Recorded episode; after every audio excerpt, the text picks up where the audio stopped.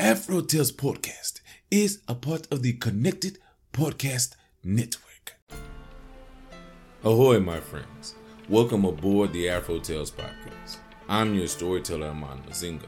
Join me as we explore the tales that grew from the people of indigenous and African descent in the Americas and the Caribbean. After, come and see me, Chef, who will impart upon you a recipe for the story you have just heard. So with no further ado, let us set sail on this new age of exploration. The Devil's Dulcimer. Now, in some parts of the country, there are places where people have lived for well on a hundred years without ever seeing the outside world. They're just off to themselves in hollers and hills and backwoods. The people in this story that I'm going to tell you are just like that. Most of them ain't seen anyone their whole lives but their kinfolk and their nearby neighbors. There's two things you need to know about these people in this story. One is that most of them are poor, don't have nothing, ain't likely to ever see anything either. The other thing you need to know is that they're superstitious. There was an old road that ran the outside of their settlement. Folks called it the Lone Bone Road. And that Lone Bone Road ran past two cemeteries. The first cemetery was called just that, the first cemetery. And the second cemetery, well, that's just what they called it, the second cemetery. Nobody went nowhere near either of those cemeteries unless they had to make an unexpected visit. Now, folks in those parts say, and I don't know one way or the other, that if you're on that Lone Bone Road, those cemetery gates get a swinging. Well, it meant the dead were walking on that Lone Bone Road. It meant that something bad was bound to happen.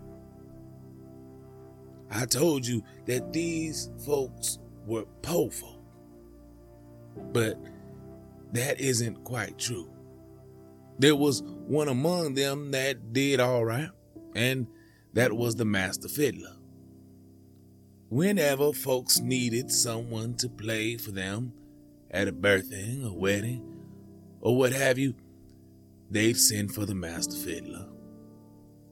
They'd pay him what they could, and the master fiddler always lived a bit better than most. Because if there was one thing poor folk need, it's music and a good time. And that's just what the master fiddler gave them. Music and a good time. The master fiddler was so important that every ten years they'd hold a contest to choose a new master fiddler. At the time of this story, it had come time for such a contest. Time to choose a new master fiddler. Now, there was a girl named Nell who lived in this settlement. But Nell didn't play no fiddle. She played a dulcimer. And no one and nothing could play a dulcimer better than Nell. She was just that good. Nell wanted to win that fiddling contest. She wanted to win it. She wanted to win it more than anything else. Because if she did win it, it would mean that she'd never be poor again. Nell was poor, but if she was a master fiddler, she would have enough to get by. But Nell didn't have herself much of a dulcimer. It wasn't more than an old two by four with some wire running across it. And it wouldn't hold no kind of a tune. She was going to need something a whole lot better if she was going to have any chance at that contest. So Nell started out looking for a new dulcimer, but nobody could tell her how to come by one. Seemed like most folks, if they had anything at all, it was a fiddle. And if they had a dulcimer, well, it wasn't much better than her own. Finally, she went to an old wise woman in the settlement, and Nell told her how she wanted to be in that fiddling contest, but how she needed a dulcimer. This wise woman told Nell that she'd have to think on it. But after a while, she told Nell that it could be that she did know how she could come by a dulcimer. She told Nell how folks hadn't always lived in these parts. At one time, a long time ago, back so far that she could barely remember it, there had been another settlement. Folks had lived there, most of them anyway, till some strange kind of sickness came. No one knew how it come or where it come from. But it took most folk. Got so bad, so many of them were dying, that finally most folks just up and left. They came to this new settlement. Now, if I remember rightly, she said, there wasn't one fella who stayed behind. He'd tell it he made a fighting mind dulcimer.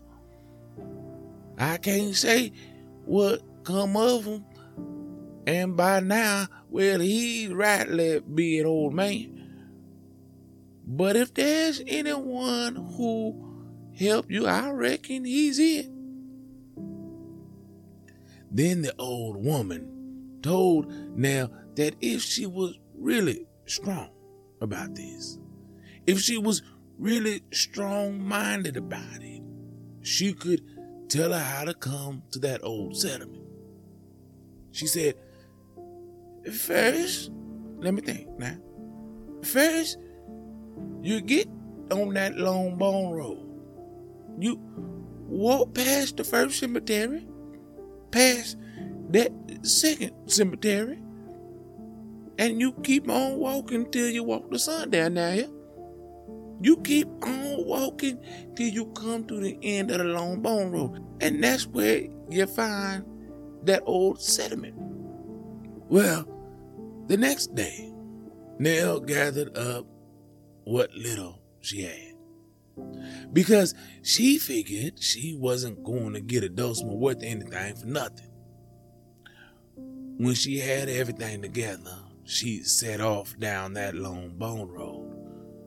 She walked past the first cemetery, past that second cemetery, and she kept on walking till she walked that sundown and came, at last, to the end of the long bone road and got to that first settlement. The houses were old and abandoned. Moss and weeds covered the windows, and there was a strange, strange smell about the place. It was quiet, so very quiet. Nell almost turned back, but she wanted to win that fiddling contest so bad that she went on. Nell went to the first house, and she knocked. No answer.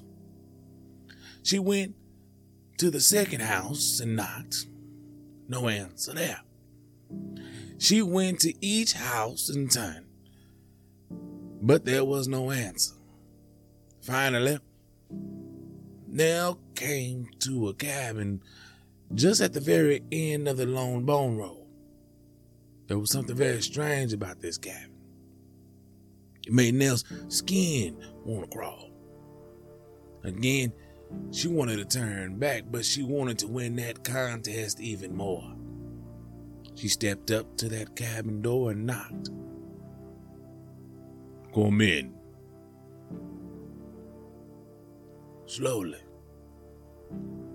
Nell opened the door and went in. She expected to find an old man just this side of death's door. But when Nell got inside, she saw it wasn't an old man at all. Uh-uh.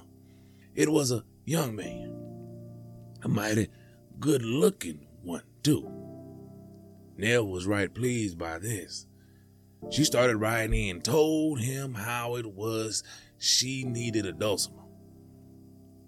And she showed him what she brought to give him if he'd make her one. He didn't say anything at first, just looked at Nell. You'll find things ain't enough. Give me that ring from off your finger, and I'll make you that dulcimer. Well, now, she didn't think once and she didn't think twice. She wanted to win the contest, so she gave him that ring. Your ring isn't enough. Give me that petticoat that you're wearing, and I'll make you that dulcimer. Again, Nell didn't think once and she didn't think twice about it. Now, she got out of that petticoat of hers and gave it to him. Your petticoat isn't enough. Give me the head of the one you love best, and I'll make you the dulcimer. This time, Nell did think once, and she did think twice. But what she figured was that she had this fella licked. Nell didn't have no kinfolk. Least ways, none that were alive. And there was no one that she loved. Nell told him that if he'd give her that dulcimer first, he could have the head of the one she loved best. He made her that dulcimer. He didn't tell her how he made it or what he made it from. He just brought it to her. And before Nell left, he told her again, now, remember what you promised. Nell took that dulcimer and headed back down that lone bone road. But as she was going, she kept getting a strange feeling. She kept thinking that she was hearing voices in all those houses that had been empty before. Nell looked back over her shoulder, and standing there on the step of the cabin she had just left was an old, old man. Nell hurried on, but still she kept hearing these voices. She looked back a second time, and it wasn't an old, old man standing there.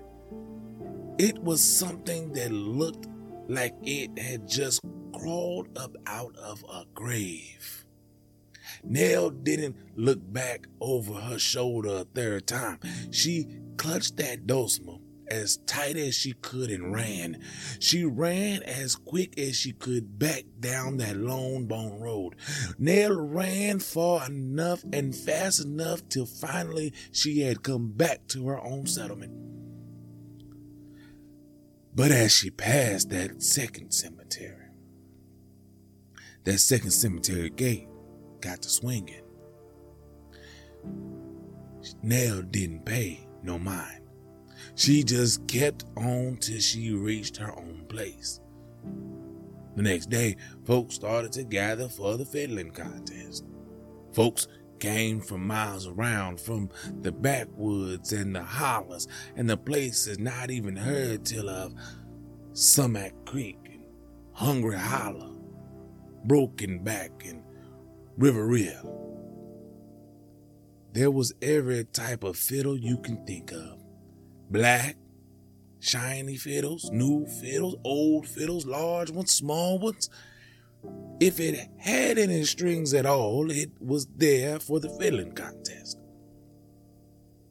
Folks were eating and laughing, singing and spitting tobacco and anything else that they had a mind to, just waiting for the contest to begin. Well, finally all the fiddlers in the contest began to gather. Nell put her own token in with the rest of them. When some of them seen how it was a girl entering the contest, and with a dulcimer at that, they just kind of snickered out of one side of their face. Like, everyone knows no dulcimer can keep up with no fiddle, no kind of way. They just weren't built for it. But seeing how she was a girl and it couldn't do no harm, they let her enter. It'd be good for who, anyway? There were three rounds in the fiddling contest. In the first round, you had to play something sad, and those fiddles played sad. Each one in turn some of the saddest music you ever did hear, until finally it was Nell's turn. Nell picked up her dulcimer, but before she played it, she said to it, "Play sad, play sad, my dulcimer. Play a sad, sad song for my listeners' ears." Nell's dulcimer played sad. Babies started wailing. Grown men broke down and started sobbing. Folks got to crying who never cried a day in their lives. Uh, uh, uh, uh. It was miserable. Well, it was generally conceded that Nell won the first round. For the second round, they had to play something fancy, and those fiddles played fancy. There were fiddlers playing fiddles behind their backs, fiddlers playing fiddles with one leg in the air, fiddlers playing with the other leg in the air, and it was fancy. But then Nell's turn, and Nell picked up her dulcimer and said to it, "Play fancy, play fancy, play fancy, my dulcimer. Play a fancy song for my listeners' ears." Her dulcimer played fancy. Folks just looked and could hardly believe their eyes at what they saw. It was pure amazing. Nell won the second round. For the third round, you had to play something fast. This time the fiddlers figured that they had Nell beat because, like everyone knows, a dulcimer can't keep up with no fiddle when it comes to playing fast. They were going to prove it too. They resigned up their bows, tightened up their strings, and got down to it. Each in turn playing just as fast and as furious as could. Fiddlers from every settlement, Summac Creek, Hungry Holler, Sway, Rivers, Rail, Broken Back, and on down the line till it was Nell's turn. Then it was just as quiet as can be. Play fast, play fast, play fast, my dulcimer. Play as fast for me and for my listeners' ears. That dulcimer played fast. Folks were clapping their hands, stomping their feet, and spinning around in their tracks trying to keep up with her. She was going so fast, Nell won the fiddling contest. She played on. Folks danced and sang, stopping every now and then to drop a few coins at her feet. Nell didn't pay no mind to the time, so that it was well after sundown before she quit playing. and well, on dark before she headed home. Now, Nell lived fairly close to that Longbone Road. When she got near to those cemeteries, she could hear those cemetery gates swinging. It sounded as if they were saying something. It sounded as if they were talking to her. Fed.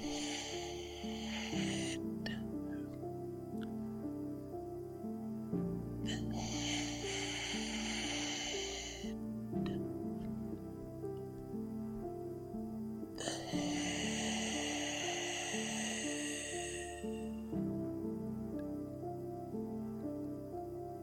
When Nell heard them gates saying that, she started to run, and it kept feeling like something was snapping up out of the grass at her ankles. Nell clutched that dulcimer as tight as she could and ran like all hell was after her. And maybe it was. She ran till she came to her own place. And as quick as she could, she locked up her gate and went into her cabin. She pulled the shutters and locked up all the doors. Then Nell sat down in her rocker and laughed. She hadn't heard no cemetery gates. Those gates hadn't said nothing to her. She'd won the contest. She was the master fiddler, and she wasn't ever going to be hungry again. She was never going to be poor. Well, Nell must have fallen asleep in that rocker, because suddenly she woke up. She thought she heard something at her front gate. Who would be visiting the master fiddler this time of night? A voice called from way off there by the front gate. So soft, she almost didn't hear it. I've come for the head of the one you love best. Nell didn't move. She just sat there, so scared she just shook, so afraid she could hardly speak. Once again, the voice called. I've come for the head of the one you love best. I ain't got no head to give you. There's no one that I love. I ain't got nothing to give you. The voice called again, a little closer this time, a little nearer, from just in the middle of the yard. Please, sad. Play sad, play sad for my listeners' ears. Nell's fingers picked themselves up. She couldn't stop them, and they began playing. So sad, so sad that Nell began to cry. Again, the voice called, a little closer this time, a little nearer, from just at the front door of her porch stair. Play fancy, play fancy, play fancy, my dulcimer, play a fancy song for my listeners' ears. Again, Nell's fingers picked themselves up and began playing. They played and played, and she saw them do things she never thought possible. Still the voice called, even closer.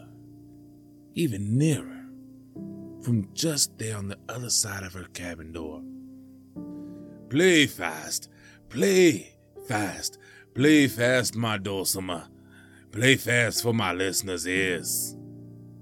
Nell's fingers played fast. They played fast, they played faster, they played faster still until the cabin door opened. The next day, some folks came looking for the master fiddler. and they found Nell. She was still sitting there in the rocker with her dulcimer in her lap, but her fingers were worn off from playing so fast, and on her neck there was no head. Well, they buried Nell, but they didn't bury her in the first cemetery or in the second cemetery. They buried her off to herself and buried her dulcimer with her. Folks say, if you're in those parts and near that Lone Bone Road, when the wind is blowing in a certain way, you'll hear that dulcimer. It plays fast. It plays faster. And it plays faster still.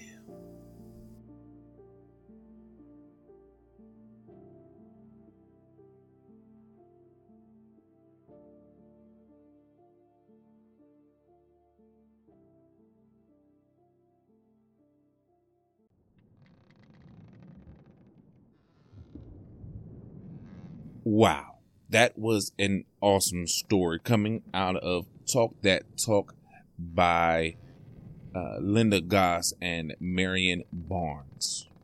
Hmm, I wonder if Marian Barnes is related to me in any way. I have a lot of Barnes in my family. Oh. Hmm. The story is retold by, well, me and uh, Janice N. Harrington. If you're looking for this particular location, I would say somewhere between Mississippi and Alabama, maybe Georgia. Um, I placed it in Mississippi uh, for the for the podcast. And if you live somewhere where there's a Lone Bone Road and two cemeteries, please, please. Contact me, send me pictures, whatever, to afrotalescast at gmail dot com or afrotalescast anywhere. Tag me, whatever, at afrotalescast. You'll find me. Um, I would love to see a cemetery one or the first cemetery and the second cemetery literally down the street of Lone Bone Road. That would be awesome. I'm not going there. I'm not going to check out the settlements. I'm not doing anything like that. I'm not trying to find the uh, dulcimer creator. It's not going to happen. But I love this story, right? It's a girl, teenager, older, um, the time period. I understand. If we're talking... Say this story came out in the seventeen, eighteen hundreds. A girl out on her own is about fifteen, sixteen years old. That's normal. She's in a, she's looked at as pretty much an adult at that point. If we're talking nineteen hundreds, she's nineteen, twenty, twenty-one. Okay, so just so y'all can understand the ages, depending on when the story came about. Um, she's a strong girl. As she said in the story, she has no family. She's an orphan, basically. And she's doing it on her own. She has a homespun dulcimer, and she is creating music with it. And she's good. And she looks to be better, to be the best. And she's going up against fiddlers. And if you've ever seen a fiddler, you know fiddlers are crazy skillful. A good fiddler, that is. But when you see dulcimers played, they're, they're played on the lap, okay? They're not being held up, which is why it's harder to get fast and do all that stuff with it. So she's sitting down playing this instrument, and she's outdoing the fiddlers. That's awesome, right? And I just think about it like, as skillful as you are, people are always going to try to look down on you, especially if you're a woman. They're going to be like, oh, well, she, she's a woman. Okay, let's see. Let's see. And then she just outdoes it. And you shouldn't have to prove yourself. It shouldn't be that, oh, she's a girl. No, she's a person here trying to win a fiddling competition. Period. Not that she's a girl, you know, but We know how society is. Her only mistake and her biggest mistake was going to the extreme to get what she wanted. She went all the way and made a deal with the devil. When the ring didn't work, when the petticoat didn't work, she wanted a head of the person you love. Sir, ma'am, that is a no. That is a no. That is a hell no. Okay? Don't do it. It's not worth it. All right? Don't make that deal that's going to cost you your life. It's not worth the success. This really isn't. Okay? That's all I have to say about that. We can see that how people do that in real life. We can we see it with musicians all the time. And maybe that's what it is. This is the story of musicians going too far, making the deal with the devil. But you can also see in other parts of life, in everyday life, people make deals with the wrong people and end up in bad places. Okay? So let's take that message from this story. And now you can go see Chef. He has a wonderful rest for you um, coming out of Mississippi. And until we meet again, this is the final story for October and the spooky season. So we're back to more regular stories, okay? Not so spooky. Maybe spiritual, but the good spiritual, right? Anyway, go see Chef, get your recipe, and until we meet again, as always, have a blessed day.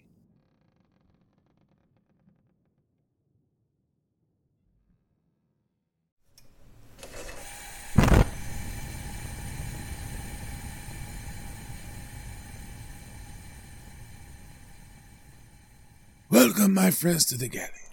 I am your chef, Chef, and today we have a wonderful meal inspired by the story you have just heard.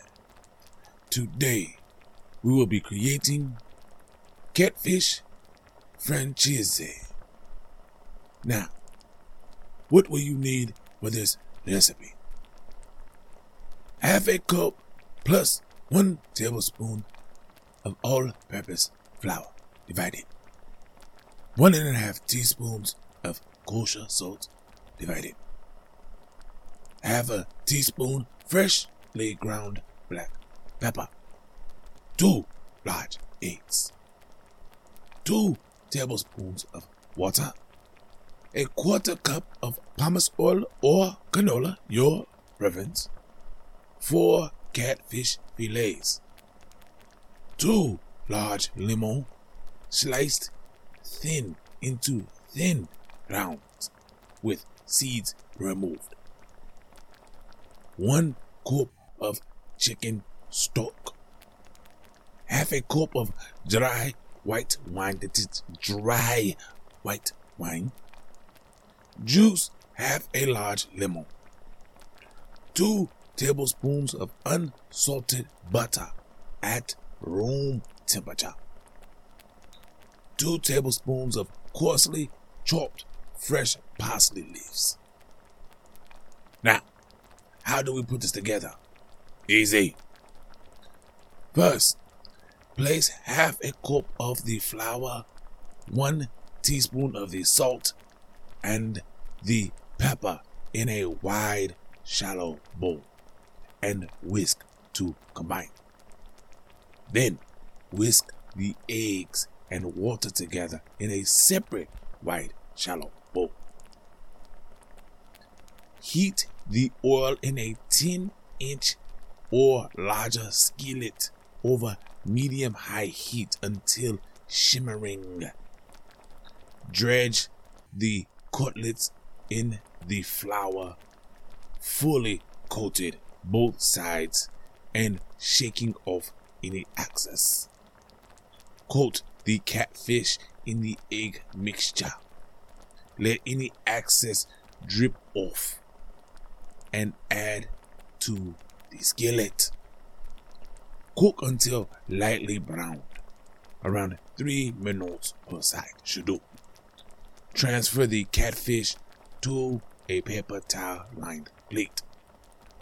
Repeat with any remaining catfish if needed. pour off and discard the oil in the skillet.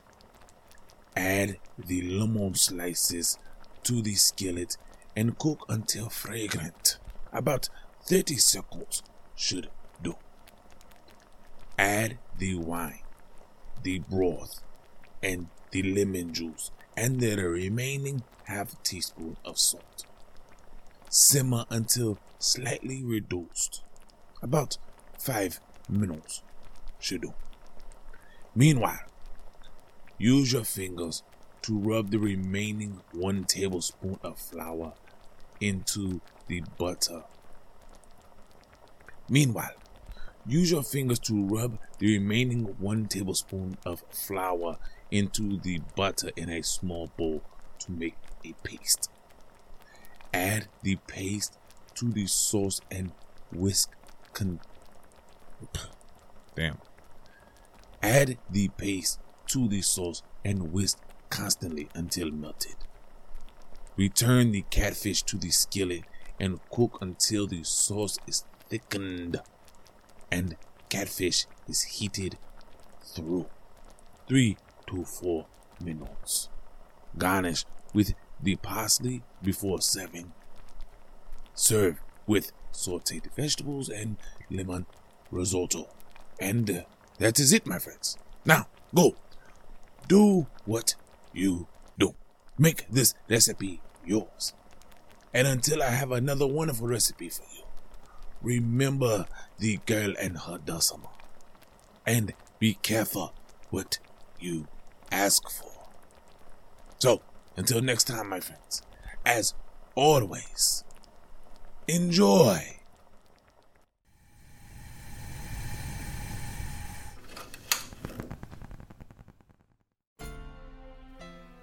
Thank you, my friends, for coming on this voyage.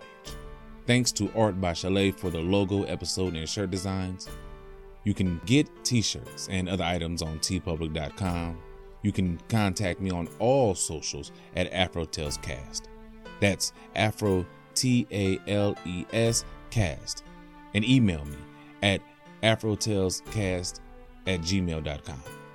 You may also become a benefactor by simply sharing with any and everyone, giving a thumbs up, a five-star rating and review in your podcast app of choice, or simply donating on Patreon or ko-fi dot com. That's ko dash fi dot com. So until we meet again, may your wins be fair and your seas follow.